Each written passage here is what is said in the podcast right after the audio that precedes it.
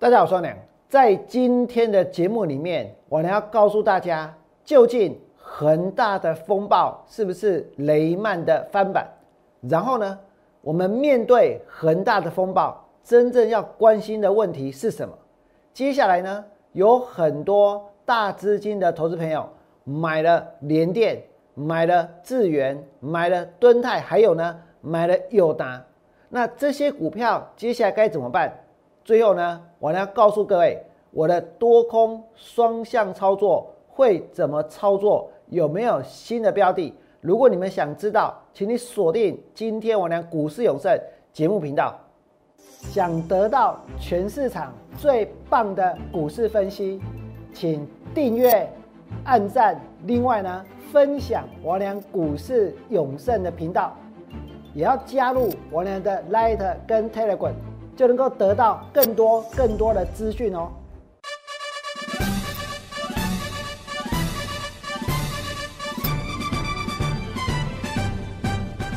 大家好，我是股市总车长。在今天的节目里面，王良准备了以下这些内容，包括呢恒大风暴是不是雷曼的翻版？大家真正该关心的问题是什么？还有呢？大资金的投资朋友，也许你买了联电，买了智源，买了敦泰，买了友达，可是现在呢是套牢的，对不对？多空双向操作该怎么做？全市场是不是就我娘一个人会做？在待会的节目里面，我会告诉各位。不过在今天，我必须要让大家知道，我娘等一下呢要去录股市现场的节目，也就是说，我今天。股市永胜的一个节目的时间呢，会稍微比较短一点，因为我三点钟就要出现在非凡商业台。那么，我们就要进入今天节目的主题了。上个礼拜，王良曾经预告过，有一档股票拉上来，拉上来只要开高超过五趴，我就会带会员去放空，对不对？那就算我没有带会员去放空，就算它拉上来还拉不到五趴，但是呢？如果大家看了王的节目而没有去追高的话，我相信我也等于帮助到很多的投资朋友。这档股票呢，就是代号一三零八的雅聚，九月十六号雅聚涨停板，几乎全市场的老师都在分析台剧，都在分析雅聚。今天呢，我知道他们会分析什么。现在的时间是一点四十五分。王良是第一个做 live 现场直播解盘的股票老师，所以我知道等一下一定有很多人会分析，分析什么？分析恒大风暴，对不对？现在所有的在看王良节目的股票老师，请你们一定要看仔细，要不然你不知道该怎么讲哦，要不然你很可能会讲错哦。所有看王良节目的股票老师，如果呢你们要知道恒大风暴。到底是不是雷曼的翻版？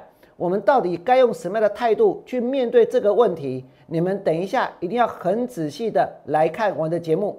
那到底有没有鬼老师在一点四十分锁定了我的节目之后，然后把我的内容搬到他的节目里面去讲？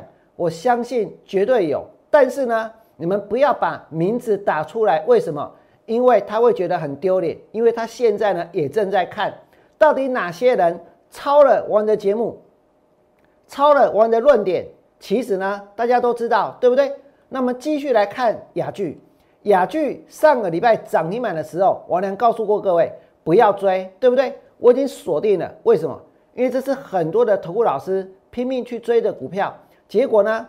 结果在九月十七号跌了百拜高，最高四十四点七五，连五趴都不到。于是呢，王良没有放空到雅聚，可是我就算没有放空到雅聚，我也帮助到很多的投资朋友。为什么？因为我告诉大家不要追，我告诉大家这个地方买下去之后会很危险，对不对？今天的雅聚呢，它就跌下来了。那今天的雅聚跌下来之后，再来我们来看一看我呢节目的预告。第一件事情是恒大风暴，是不是雷曼的翻版？你们想一想，今天是几月几号？今天是九月二十二号。王良上个礼拜写了一首打油诗，这首打油诗就是五穷六绝七上吊，外资八月放暑假，九月怪事特别多，十月之后见低点。那九月怪事有没有特别多？如果九月怪事没有特别多，我问你们，怎么会有所谓的恒大风暴，对不对？那么既然九月怪事特别多，你们想一想，该怎么做才能够赚到钱？今天一开盘，大盘就跌了多少？跌掉了四百三十八点。我呢是全场唯一多空双向操作的股老师，多空双向操作，全市场只有我娘一个人办得到而已。而且我呢也曾经公开在节目当中告诉过各位，我放空了哪些股票。我曾经放空过建仓，你们还有印象吗？王良放空建仓之后，今天的建仓的股价大跌。所有跟我良放空建仓的会员。全部都赚钱，为什么？今天大盘跌了四百三十八点，只有哪一个股票老师能够在节目当中来告诉你们，他让会员赚钱的股票，他让会员赚钱的股票是事先当股票还在高档，当股票还在头部，当股票呢还没有跌下来之前，带会员去放空。你们今天看到建仓出现了一个这么大的往下的。跳空缺口，这代表什么？这代表的就是王良的会员所赚到的钱，对不对？王良带会员放空建仓，王良带会员放空新塘，王良带会员放空敦泰，这些都是公开的操作。新塘从一百七十五跌到一百一十九，敦泰从两百八十八跌到今天来到一百六破了底，所以呢，所有人现在。继续推动多空双向操作专案，你们接下来会知道究竟它有多么的重要。王良全新的空单即将要进场，新塘大赚，而且呢，敦泰也大赚。今年的九月会是放空股票最好赚、赚最多，也能够呢赚的最快的月份。如果你想跟上，请你加入我们的 Line It，加入我们的 Line It，或者把你所关心的股票的代号。直接呢打上去，甚至于呢也可以拨打零八零零六六八零八五免付费的电话，会有专人来替大家服务。接下来我们就要继续讲，继续讲的不是要往下飙的黑马股，不是锁定放空之后能够大赚的股票，而是什么？而是这一次恒大的风暴到底是不是雷曼的翻版？我听到很多人在分析这个问题，对不对？可是大家最想听的是谁的分析？那一定是我们的分析。今天有很多人说雷曼这个恒大呢，这一次的一个破产的事件，恒大的风暴跟雷曼呢没有关系，不一样，不会像雷曼那样，对不对？很多人都这么说。那甚至有些人说它不会造成系统性的风险。那它到底会造成什么样的风险？到底什么是系统性的风险？你们还记不记得？我是第一个。我呢上个礼拜一点四十五分的节目的直播，我呢是全中华民国第一个直播，第一个告诉各位，央行的脸书、央行的 Facebook 把恒大类比为是雷曼，对不对？那为什么他们把恒大类比为雷曼？甚至于哦。央行还说，巨兽倒下会引发系统风险。那很多人不明白为什么要把它类比为雷曼，很多人不明白什么叫做系统风险，对不对？我要告诉各位，恒大它是全中国，不是中华民国，是中国最大的地产公司，最大的哦，熊大不？熊大金哎。恒大爆发的叫做财务危机，为什么？因为他借了太多太多的钱，然后现在政府要求，中国的政府要求你必须呢要改善你的财务结构，你必须呢要偿还你所借的那么多的一个债务，所以它引发了整个市场系统风险的疑虑，因为恒大的股价呢大跌，跌了多少趴？跌掉了八十八趴，我们说买到友达已经很惨了，买到敦泰已经很惨了，对不对？那现在我要让很多买到友达的人、买到敦泰的人心情稍微好一点。为什么？因为买到恒大的话更惨，跌掉了八十八趴，跌到现在呢，全世界都在看它到底还不还得出来，对不对？那恒大现在跌到这里，对于整个市场究竟会有什么样的影响？请大家看下去。什么叫做系统风险？今天央行说，巨兽倒下会产生所谓的系统风险。系统风险呢，又称为市场风险或者不可分散风险，它会影响所有的资产。也就是说，一旦股票市场出现系统风险的话，用一个字，用一句话形容就行了，那就是“覆巢之下无完卵”，黑的是系统风险。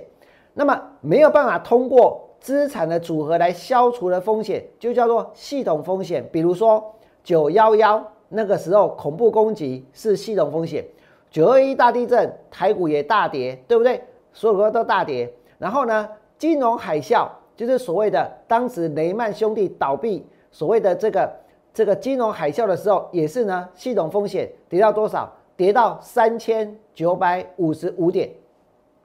那新冠肺炎的疫情是不是系统风险？也是。因为它跌到多少？跌到八千三百五十九点，就在去年的三月，对不对？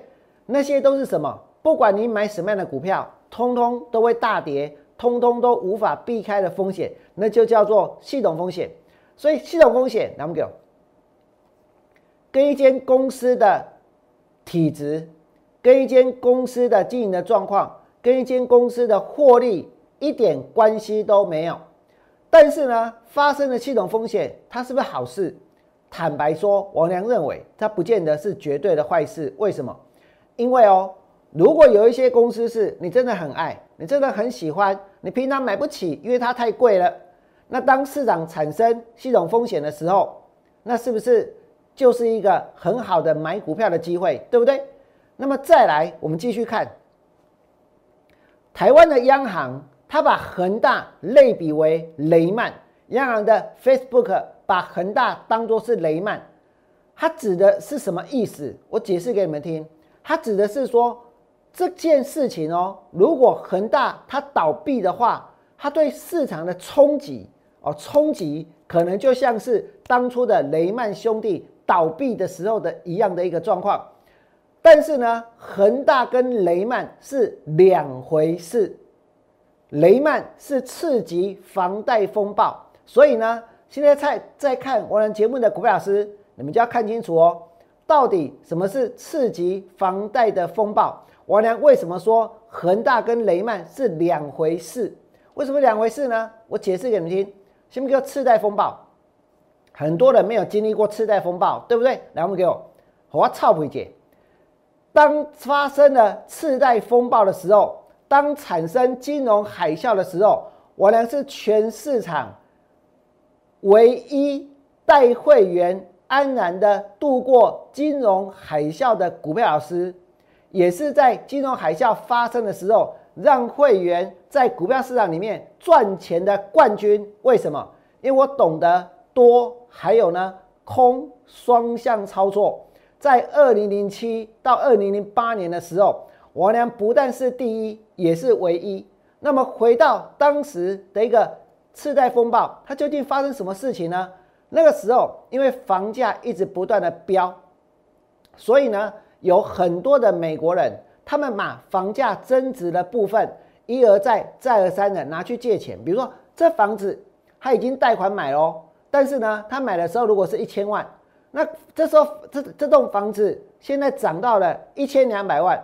多了这两百万，他们就再拿去借钱，借钱做什么？借钱吃喝玩乐，借钱呢买东西，借钱呢买手机，然后这个房价又在涨了，从一千两百块涨到一千五百块，多出来这三百万又可以再拿去借钱了。所以呢，当时呢有很多的美国的民众就在这些银行的花言巧语的利诱之下呢。在房子增值的部分之后，就拿增值的部分来借钱。那么，一旦哦，等到房地产的泡沫破裂之后，无力支付高额的利息，也没有办法再提供担保品，因为你本来拿一千五百万的房子去借，结果这个房子后来跌到剩下八百万，那你是不是要提高你的担保品，对不对？无力提供担保品，于是呢，一夕之间房屋被拍卖，然后呢，债务缠身。当时有非常非常多的美国人是流离失所的。那房价暴跌又引起恶性循环，为什么？因为其他的人他是不是也是拿房子去借钱，对不对？结果房价暴跌，是不是导致他要提高担保品？是不是导致呢他的房子的价格呢持续往下掉？这就是当时的一个次贷风暴。那么雷曼兄弟这些公司，来不给我？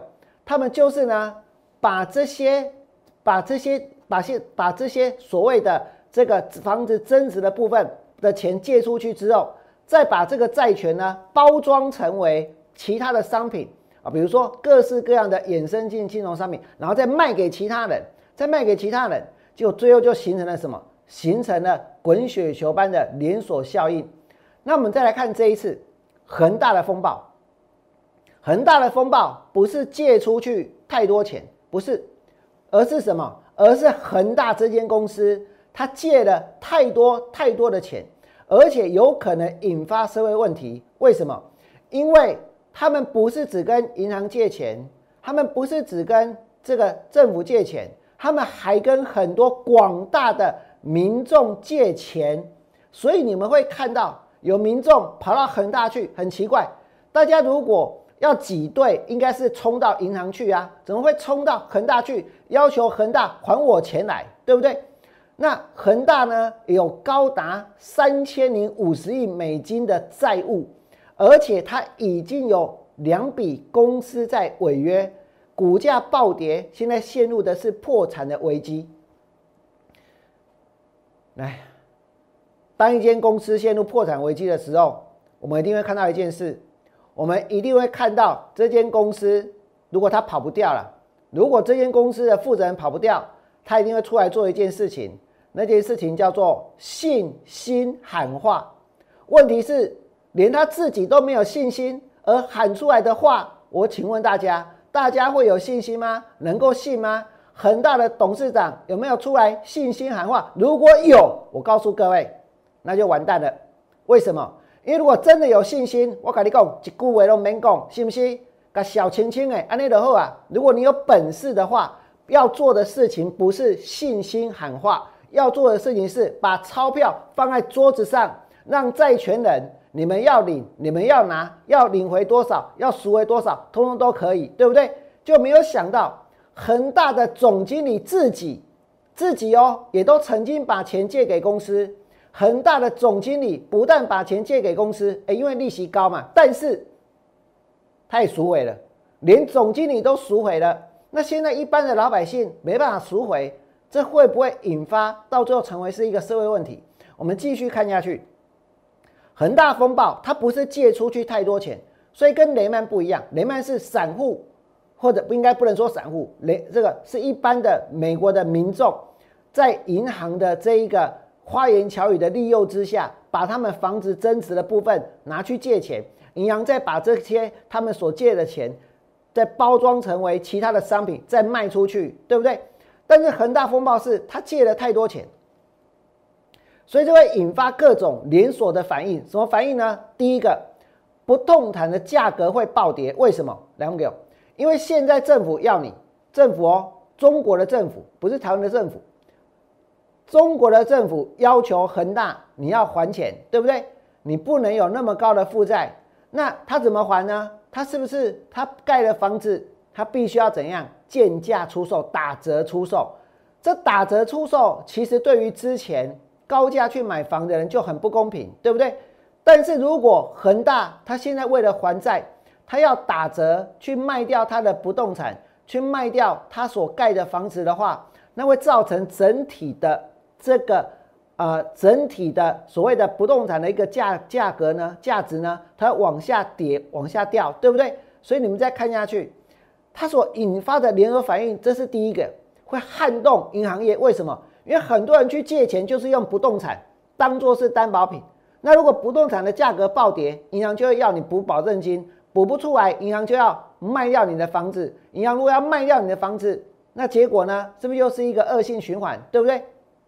再来，员工生计跟相关企业的数百万人的就业问题，这个问题这大条为什么？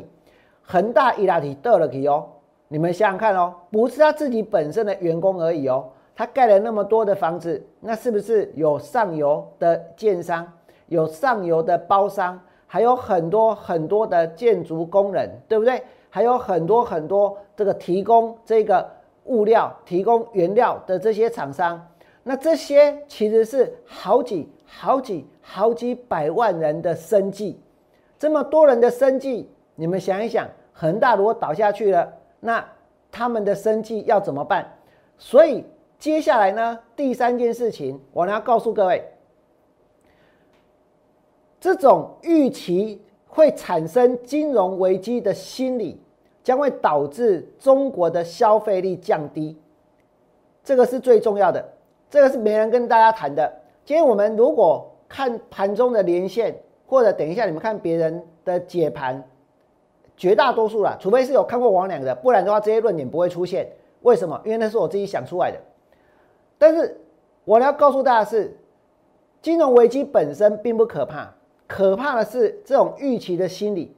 预期的心理一旦呢产生的话，大家觉得未来会有金融风暴，大家觉得未来经济会往下走，大家事先就会把这个消费的一个行为呢做了一个限制。一旦做了限制，大家不再爱那么花钱的话，经济会怎么样？会往上还是往下？我举个最简单的例子，你就明白了。中国已经是全世界前三大经济体了，对不对？为什么？因为它本身就是一个能够这个够大，它的它的一个它本身的一个经济活动就能力就够强。但是呢，如果一旦民众的消费力下降的话，那影响的层面就会非常广。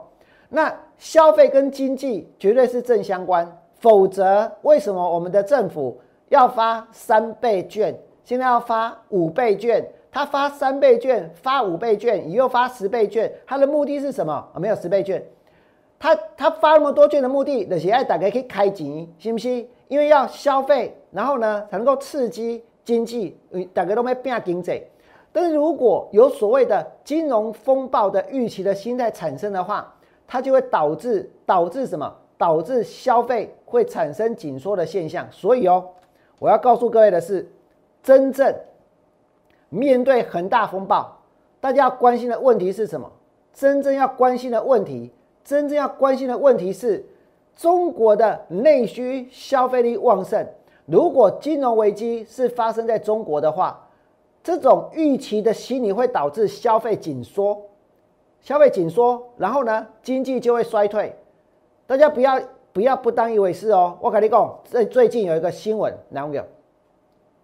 听讲，咱的任务啊，跟咱的设卡无法度卖去，本来是往来，对不对？然后现在呢，咱的设客跟跟任务未使卖去中国啊，中国啊，为什么？因为他们发现呢，可能有什么这个害虫在上面。总而言之，进了，你看看有没有？全台湾都紧张起来，农委会都紧张起来。一下子要花十亿去补助了，对不对？为为的是什么？因为要他们消费啊，要他们买啊。就忽然间他不买了，他不买了，结果呢？结果影响到谁？影响到是台湾的农民。所以这影响到的是不是一个很大的一个经济的层面？所以消费跟经济它是正相关的。你们再看下去，消费紧缩，经济就会衰退；消费紧缩，经济就会衰退。而经济衰退对股票市场会产生长期而且巨大的冲击。我现在讲的不是系统风险哦，不一定要产生系统风险才会进入空头市场哦。如果经济衰退而且消费紧缩，它对股票市场就会产生长期跟巨大的冲击，而股市就会进入空头市场。这就是王良对于恒大风暴最后的解读。所以呢，你们来看这里，大盘今天跌下来，对不对？今天跌下来有下影线，本来最多跌了多少？跌了四百多点啊！当然政府一定会进去买，一定会进去买买买联物、买些卡，信不信？买莲雾、买世家，然后呢买凤梨，什么都要买，还要发消费券要大家买啊！这个消费券可不可以买股票？如果可以买股票的话更好，对不对？但是呢？现在你们所看到的大盘跌下来之后，这一根中长黑这样子的一个技术面，如果只有发生在台湾，那应该也不用太担心。可是这个技术面，那么讲，如果说你起码哦，你去看道琼，去看纳斯达克，去看 S M P 五百指数，去看日本，去看德国，去看这些国家他们的一个股票市场。如果大家的心情都长这样，这代表什么？这代表事情会非常非常的严重。我们再回到大盘的 K 线来看，所以反弹上来一定要减码，更何况你已经看到了整个量缩的过程，所以反弹一定要逢高减码。这就是现在大盘所处的位置。我们有没有看到现在在哪里？有没有看到陈亮在说这张大盘的 K 线？完了还要再多解释些什么吗？所以是不是应该要多空双向操作？所以真正该关心的问题是什么？是到最后消费会不会紧缩？预期金融风暴的心理会不会产生？然后消费紧缩，然后经济衰退，然后呢产生长期跟巨大的对于股票市场的冲击？而这就是现在股票市场它目前技术面的形态。这就是我娘对于恒大。这件事情的一个解读，所有的这个股老师，你们一定要看清楚，等一下不要讲错啊！如果你们要引用的话，也不要紧，但是你们一定要说你们是从王良那边听来的，因为你觉得我讲的很有道理。再来，我们来看一下，有一些大家都很关心的股票，包括联电、包括智源、包括敦泰、包括友达这些股票。那这些股票的共通点在哪里？这些股票共通点，来，我们给我。那就是在过去这一段时间，很多大资金的朋友买最多的股票。那大资金的人，你们真的大资金要做这些股票，或者你真的大资金要做股票，我请你们要来找我，要来跟着王良做。你们来看下去，给那里智源跌到多少？一百零七，顶了一百，才那么多投顾老师，每个人在喊联电，每个人在喊智源。结果现在智源套牢了，对不对？是不是投顾老师大买智源？然后呢，包括什么？包括他们买了智源之后，现在买什么？买友达、买敦泰、买西创、买联阳，全部都赔钱。但是现在在买什么？买微风，微风八面，因为微风今天早上拉上去，拉到五百五十四块钱。但是如果有人不要告诉我，不要讲出来。不要打出来是哪一个人？他们带会员买了友达套牢，买了敦泰套牢，买了细创套牢，买了联阳套牢。我也可以让这些人心情好一点的是，买了恒大还要倒，差别就在这里，对不对？差别就在于恒大跌掉八十八趴，友达呢腰斩，敦泰呢腰斩，西创呢大跌，联阳呢大跌。那是不是有很多股票老师，他为了要收会员，所以呢，他们买了友达，买了敦泰，买了西创，买了联阳，因为这些都是很多大资金的人，他们爱做的股票，但他们都做错位置了，他们都买错位置了，那你要怎么办？大资金的人一定要来找我，免付费电话零八零零六六八零八五。今天如果有人，你参加的老师。带你买友达赔钱，买敦泰赔钱，买西创赔钱，买联阳赔钱。今天在这里听到他在吹牛威风，他们威风八面，你心里有什么感想？会不会不发一语，内心矛盾？而且呢，我再告诉大家，联电今天最低六十三点一，是不是很多投顾老师去追？友达今天是十六点三，他们还要去介绍吗？友达从三十五块钱开始一直跌。一直跌，一直跌到现在，面板出现史上最大跌幅，面板的报价出现夸张的跌幅，从三十五块半，投顾老师拼命的追，拼命的加码，然后去摊平，然后去安慰，然后现在友达的讯息不见，最后呢，也许你真的会得到一句停损，停损之后去追什么？去追微风。那如果买友达是赔成这样，难道现在去追微风能够赚钱吗？再来呢，敦泰是我俩带会员公开去放空的，对不对？两百八十八放空敦泰，今天的敦泰破底一百六十块钱，今天的吨泰是破底一百六十块钱。那除了联电，除了吨泰之外，再来，你们再看哦，星星，今那里我跟你讲，它的均线是死亡交叉。你们看到今天连电跌下来，跌了一百，它的短期均线死亡交叉的时候，一点四十分我量第一个解盘，我陶姐赶紧讲，连电短期均线六日往下跌破十二日，五啊不？我俩讲完之后呢，股票跌下去，对不对？再来星星呢，现在也是一样。投顾老师人人有，可是现在人人自危。但是呢，他们可以去讲威风，因为威风八面对不对？谁会去介绍威风？谁等一下会去介绍威风？如果你们真的知道是谁，请你们不要把名字打出来，因为我在想，有也许他也在看，也许他也派了很多网军，也许呢，他也正在监视这个王良的节目，但那不重要，重点是什么？重点是一个人要能够诚实的去面对自己的操作，对不对？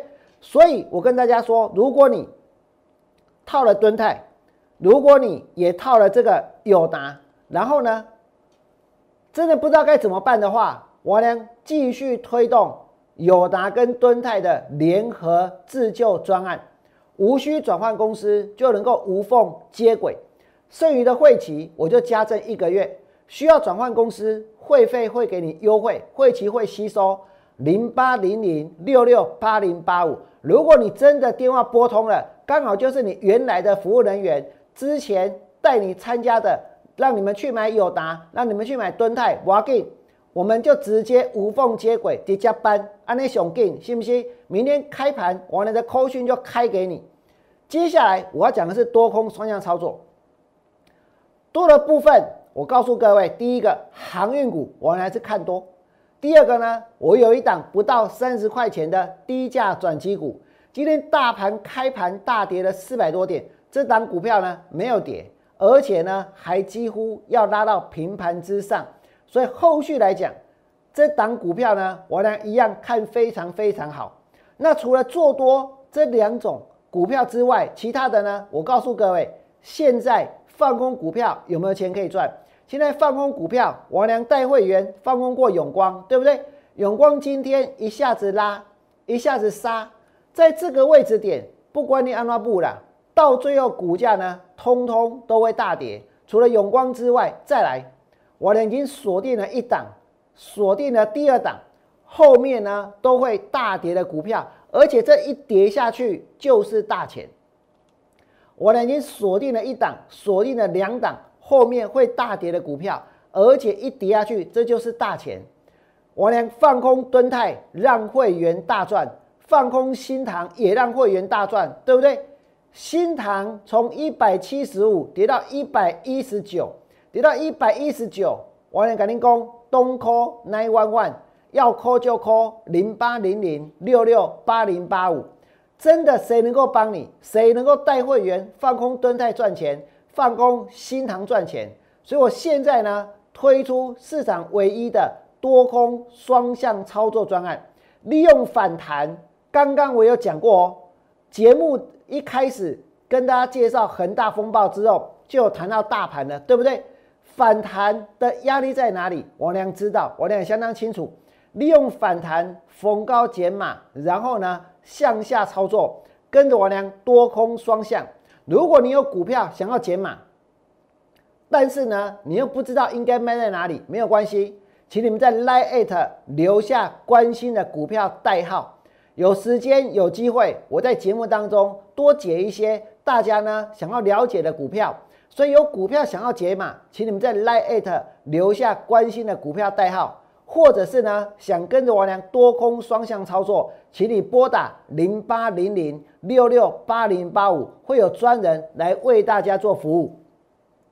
如果你觉得今天谈到恒大风暴，王良是全市场讲的最清楚，而且第一个告诉你们，而且呢，让大家呢都相当的明白，而且呢讲的最棒的人。而且等一下还会有很多人把我的观点、把我的论述整个搬过去讲，请你们在我的 YouTube 频道按个赞，并且呢订阅我的频道，把我的频道分享出去，让更多的人可以看到我的解盘。如果你想要跟着我做，我也欢迎你们跨出这一步，零八零零六六八零八五，拿起电话来加入王良操作的行列。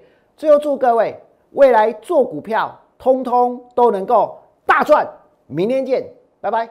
立即拨打我们的专线零八零零六六八零八五零八零零六六八零八五摩尔证券投顾王文良分析师。本公司经主管机关核准之营业执照字号一零九经管投顾新字第零三零号。新贵股票登录条件较上市贵股票宽松，且无每日涨跌幅限制。投资人应审慎评估是否适合投资。本公司与所推介分析之个别有价证券无不当之财务利益关系。本节目资料仅供参考，投资人应独立判断、审慎评估并自负投资风险。